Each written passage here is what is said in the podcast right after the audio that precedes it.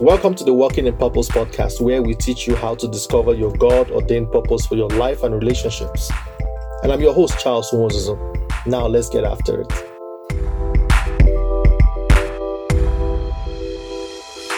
Hello, wonderful people. How you guys doing? Hope you guys are doing great. Well, we're doing fine. Um, it's just warming up a bit here and uh, in the city of Calgary. So we went for a drive today. It was a very, very beautiful drive. And, uh, you know, just driving along, seeing the beauty of this city. And I'm like, you know what? God is good. And I always want you to remember that. No matter what may come your way, always remember that God is good. You see, it is very easy to forget all that God has done for you. And it is so easy to focus on the areas you don't feel grateful for. So it takes a conscious effort to be thankful, even when you don't feel like thanking God. And it takes maturity to say, Thank you, Jesus. Even on days when it feels like there is nothing to be thankful about. So just uh, count your blessings, Name them one by one, and you'll be surprised what the Lord has done. That's a very old uh, saying, which is very, very true. So it is good to give thanks to the Lord. Amen.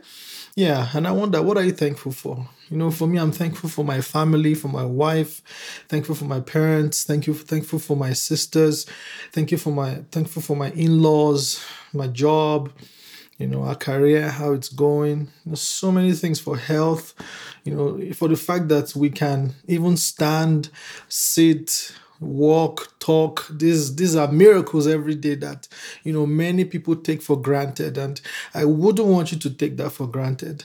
Uh, just uh, let's just uh, you know throughout this week, you know let's let's keep an attitude of thanksgiving, no matter what the devil uh, brings our way. Praise God.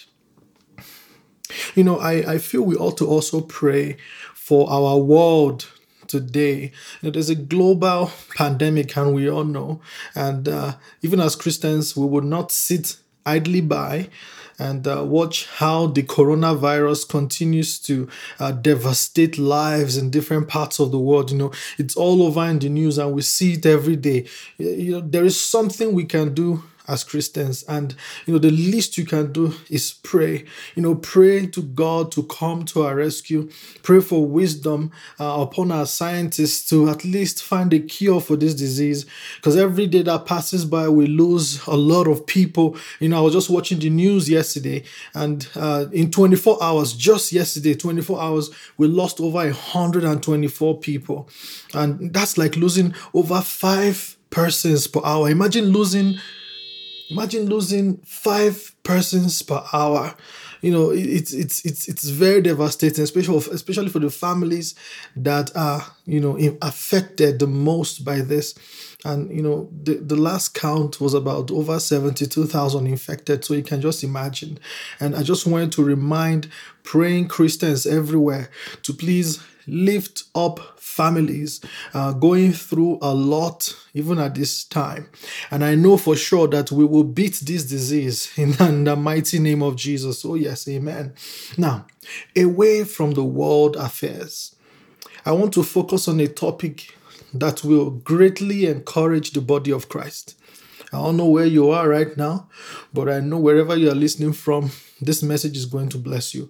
The focus of my discussion with you today is built around um, you know, a sentence a certain prophet said to the people of Israel.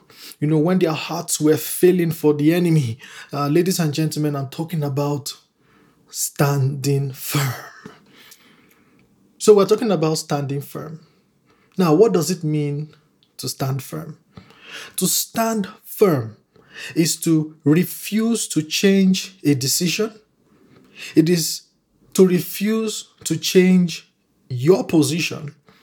It is to refuse to change your opinion or policy despite the pressure from other people, family, friends, and the world in general. For some of you, does this sound familiar? How have have you been in a situation where friends have tried to make you change your stand on a decision you, you felt so strongly about? Or did you give in at the slightest pressure from the world? To, you know, to make it a bit clear, I would like to go, you know, through history. You know, I, I love history. I'm, I'm a sucker for history. I can sit down and watch History Channel, you know, for hours on end and I'll never get tired. So I'm going to borrow something from history here. And it was during the World War, the Second World War. You know, when Hitler was on a quest to conquer Europe, I mean, European countries were falling like cards at his feet. And Hitler was on a serious quest to, domin- to dominating the entire Europe. All of the countries in Europe had been dominated by Hitler's forces, except London. The United Kingdom was next to fall, but for one man. The Prime Minister of the UK at that time was under undue pressure from the rest of the world, even from his own cabinet ministers, to accept Hitler's terms and give in to the pressure. The United Kingdom at that time can be said to be standing firm against the pressure from the rest of Europe. And we all know how that story ended. Prime Minister Churchill was able to uh, stand firm in his resolve to call Hitler's bluff, and he won the war for the Allied nations. In the same manner, there are forces of pressure coming at you in different directions, trying to shake your resolve to live for Jesus in our world today. Everywhere you turn, you can feel the pressure wanting to, uh, you know, make you conform to the standards of this world. You feel the pressure to give in. You feel the pressure, you know, to lose this battle. You know, you are feeling tired. You're feeling like, you know, you just can't hold on anymore. And, you know, it seems an up an uphill task to stand your ground for righteousness, especially in our world today, especially when everybody is doing the direct opposite of righteousness. You may even feel you are alone in this fight, in this fight to stand firm for your faith in Jesus. But that feeling is only a lie from the enemy to make you feel alone and feel weak when in fact you are made strong in your weaknesses. That feeling of despair is only there to shake your resolve. You see, if there is no testing, there can be no glory.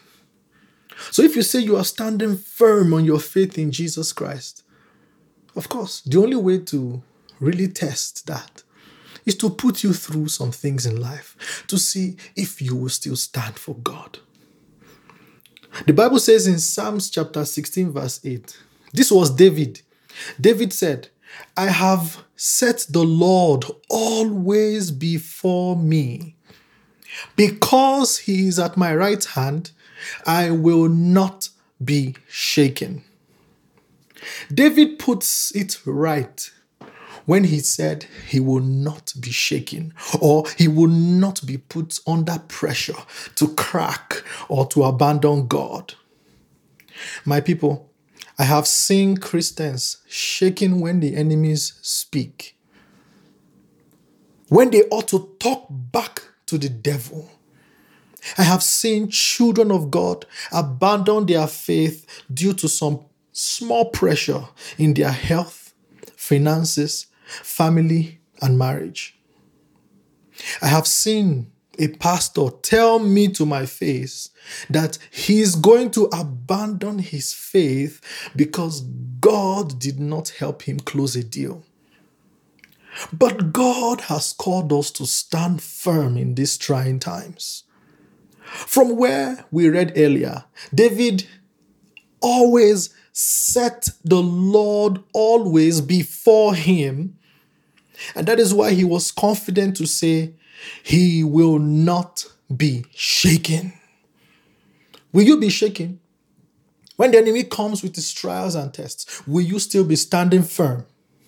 Now, this brings me to the word priority. Now let us read Psalm 16, verse 8 again. And it says, I have set the Lord always before me. Because he is at my right hand, I will not be shaken. What have you set before your eyes? What have you set before your eyes to ensure that you will not be shaken or moved in your faith? In other words, what have you placed before your eyes to ensure you do not bend under pressure and that you do not abandon your faith? These are questions you will need to talk to God about in your, you know, in your in your closet. Wherever you pray to God. These are serious questions for me. Because whatever you have prioritized above God in your life will determine if you will stand the test of your faith or not. Your priorities in life will determine if you will remain firm in Jesus or if you will fall away with the world and also fall under the pressures of this world. Paul said, We are pressed on every side. What Paul meant was, in this world that we live in, we are pressed, we are pressurized on every side, everything calling to our attention, all in a bid to distract us away from the call of God and then get lost in the world. That is not your portion. So that priorities actually matter. I see David prioritizing God first. That was why Psalm chapter 16, verse 8 says, I have always, always, always set the Lord always before me. That is priority. What have you set before your eyes? Are there things taking the place of God in your life, in your marriage, in your finances, in your ministry? And like I said, whatever you have prioritized above God in your life will determine if you will stand the test of your faith or not. Your priorities in life will determine if you will remain firm in Jesus or if you will fall away with the world and fall under the pressures of this world, trying to discourage your faith and make a mess of your faith. And remember, Jesus taught us to prioritize when he said, Seek first the kingdom of God and its righteousness, and every other thing you are running around for will be added unto you. Now, that is the key to prioritizing. To seek first. If you want to stand firm in your faith in 2020, you have to seek first the kingdom of God. And not just that, because people just tend to stop there, but it doesn't stop there. It says, Seek ye first the kingdom of God and its righteousness. And then all of these things will be added onto you. Now, that is priority. Now, when you always place Jesus before you, you cannot be shaken in your faith in God. You will live on to proclaim Jesus despite the opposition. Now, Bible says in Hebrews chapter 12, verse 2, and it says, Looking unto Jesus, the author and finisher of our faith, who for the joy that was set before him endured the cross, despising the shame, and is set down at the right hand of the throne of God. Now, the writer of that scripture understood the powerful effect of looking unto Jesus had in a world full of confusion, pressure, and loss of spiritual stamina. Looking unto Jesus, fixing our gaze on Jesus ensures that you are looking away from the distractions this world has to offer and just focusing our gaze on Him. And you see, focusing our gaze on Jesus will surely give us the strength we need to overcome the temptations and pressures of this world and also the enemy himself. When our eyes are constantly fixed on Jesus, we do the impossible. We live in the supernatural realm and we become like God. Now, I'm not exaggerating here. I'm going to give you a real life story of some, something that happened in the Bible.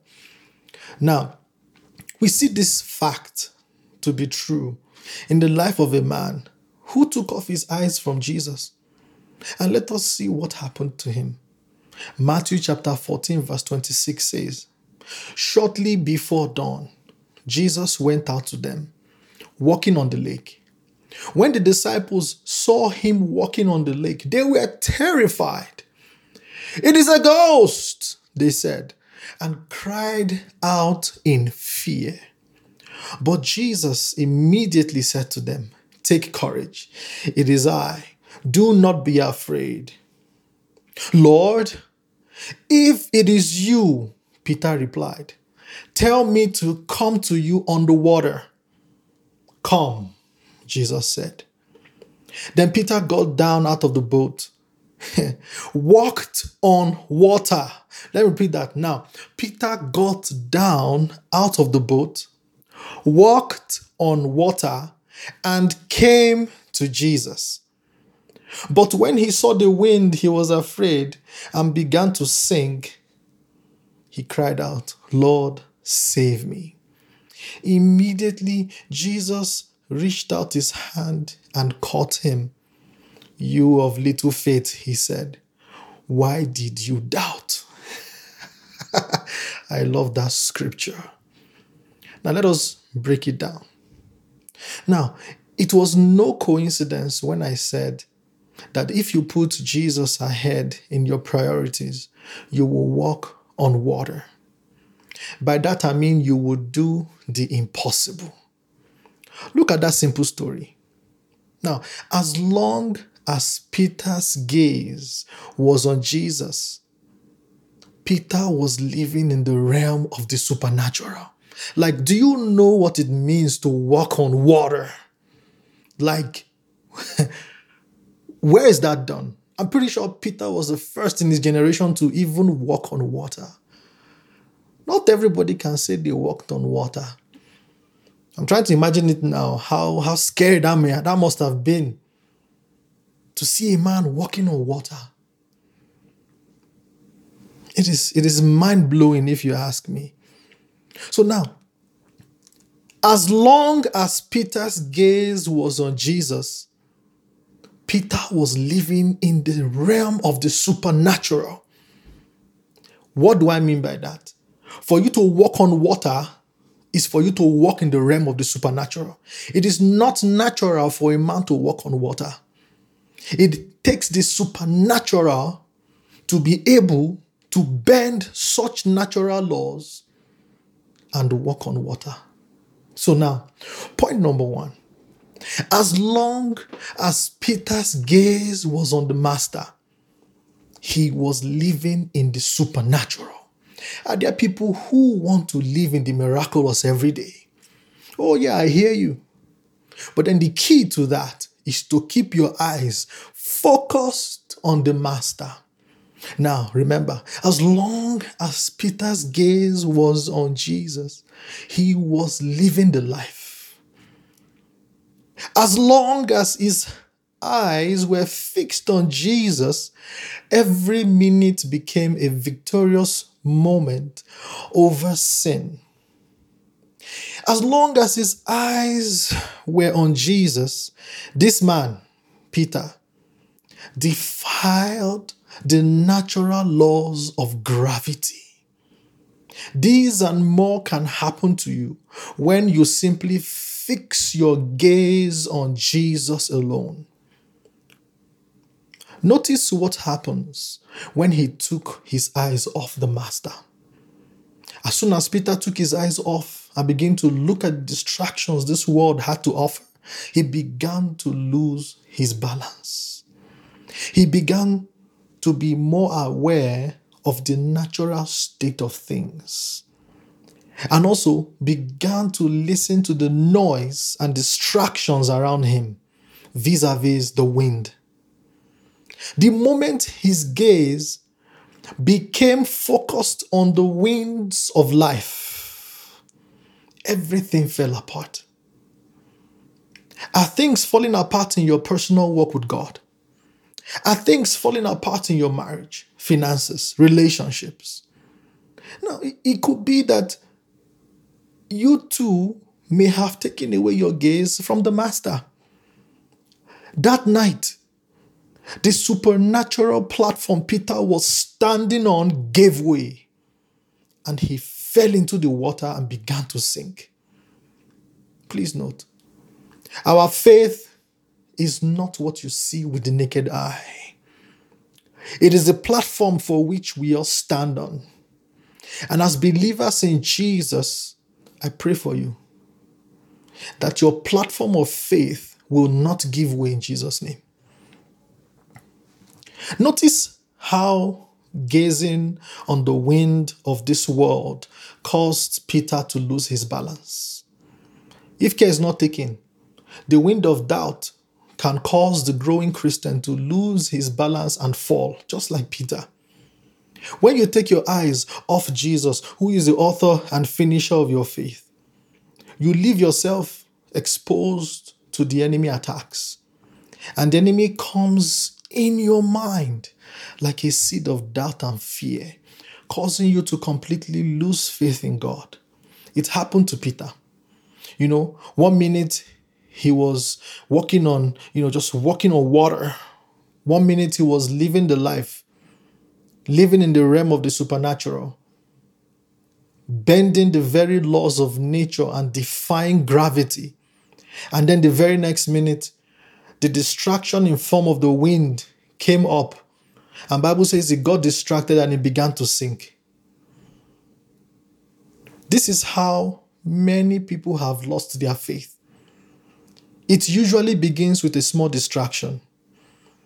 You know, a small distraction to take away your gaze from the master. And then you focus on that distraction, in this case, the wind. And as you focus on the wind and doubt begins to fill your heart, you become too heavy, and your platform that has been holding you up, your faith, gives way, and then you fall into sin. The exact same scenario played out in Peter's story. But this message is coming to you today because I know you need Jesus. I know from the bottom of my heart. I know with a 101% certainty that we all need Jesus. God wants you to reorder your life and reprioritize the things that are most important to you. We all need this message. We all need to refocus our gaze on Jesus again because he wants us to live every day in victory. Define the very laws of nature, just like Peter experienced momentarily. But then, please note, very, very important that what Peter enjoyed for a moment, God wants you to enjoy that experience for many, many years to come.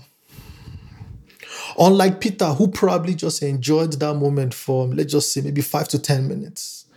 It is God's desire that you live in the supernatural every day of your life. The realm of the supernatural is not like a door that opens and closes. No. The realm of the supernatural is a platform that you stand on to live victoriously, just like Peter did, but only momentarily. I believe with the whole of my heart that God is calling us to begin to live in the realm of the supernatural, where we'll tell cancer to die and it dies where we'll cast out demons and they will never come back, where we will decree a thing and it will come to pass. These are the things that can happen in the realm of the supernatural, where you lay your hands on the sick and Bible says they shall be healed. There was no specific sickness or name written down. The anointing breaks the yoke and it breaks it completely. So now, it is my hope and expectation that you too can walk on water. You too, yes, you. I'm not talking to the person by your side or at your front. No, not the person on the passenger seat. You. You you who may be driving, you who may be sitting in the passenger seat or somewhere at the back, you. This is an individualized message just for you. God wants you to know that you too, yes, you can live in the realm of the supernatural if you stand firm in your faith. You too can live in victory over sin you can live in victory over sickness, over disease, over the pestilence that walked by noonday. Yes. And of course, you too can live over the natural laws of man. Let us pray. Father, I come to you today asking you to help me I have listened to your word, and now I realize I need you now more than ever before. Forgive me, Lord, for taking my eyes off you, just like Peter did. Forgive me for looking the other way and for being distracted by the winds of this world. Forgive my doubtful heart as I pray for strength, Lord. Today, I refocus my gaze on you, Lord Jesus. And from today, I will begin to take steps to focusing on you alone. Holy Spirit, please come and take control. Thank you for hearing me. In Jesus' mighty name I pray. Amen. Now, I cannot wait to have my wife bring you another dynamic, beautiful, excellent word you know, to you next week. So please make sure to tune in and listen, and I'm sure you'll be blessed.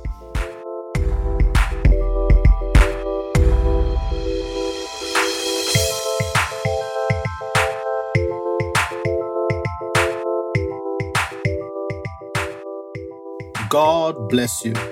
And I'm sure this message has blessed you as much as it has blessed me. Please like, subscribe, share, and leave a comment to let me know how you've been blessed by this message. Or if you'd like to email us, you can do so by writing us at info at walkinginpurpose.ca. Also, don't forget to follow our Instagram page, which is at Walking in Purpose Podcast, and also share with as many as the Holy Spirit leads you to share with. God bless you, and I'll see you next week.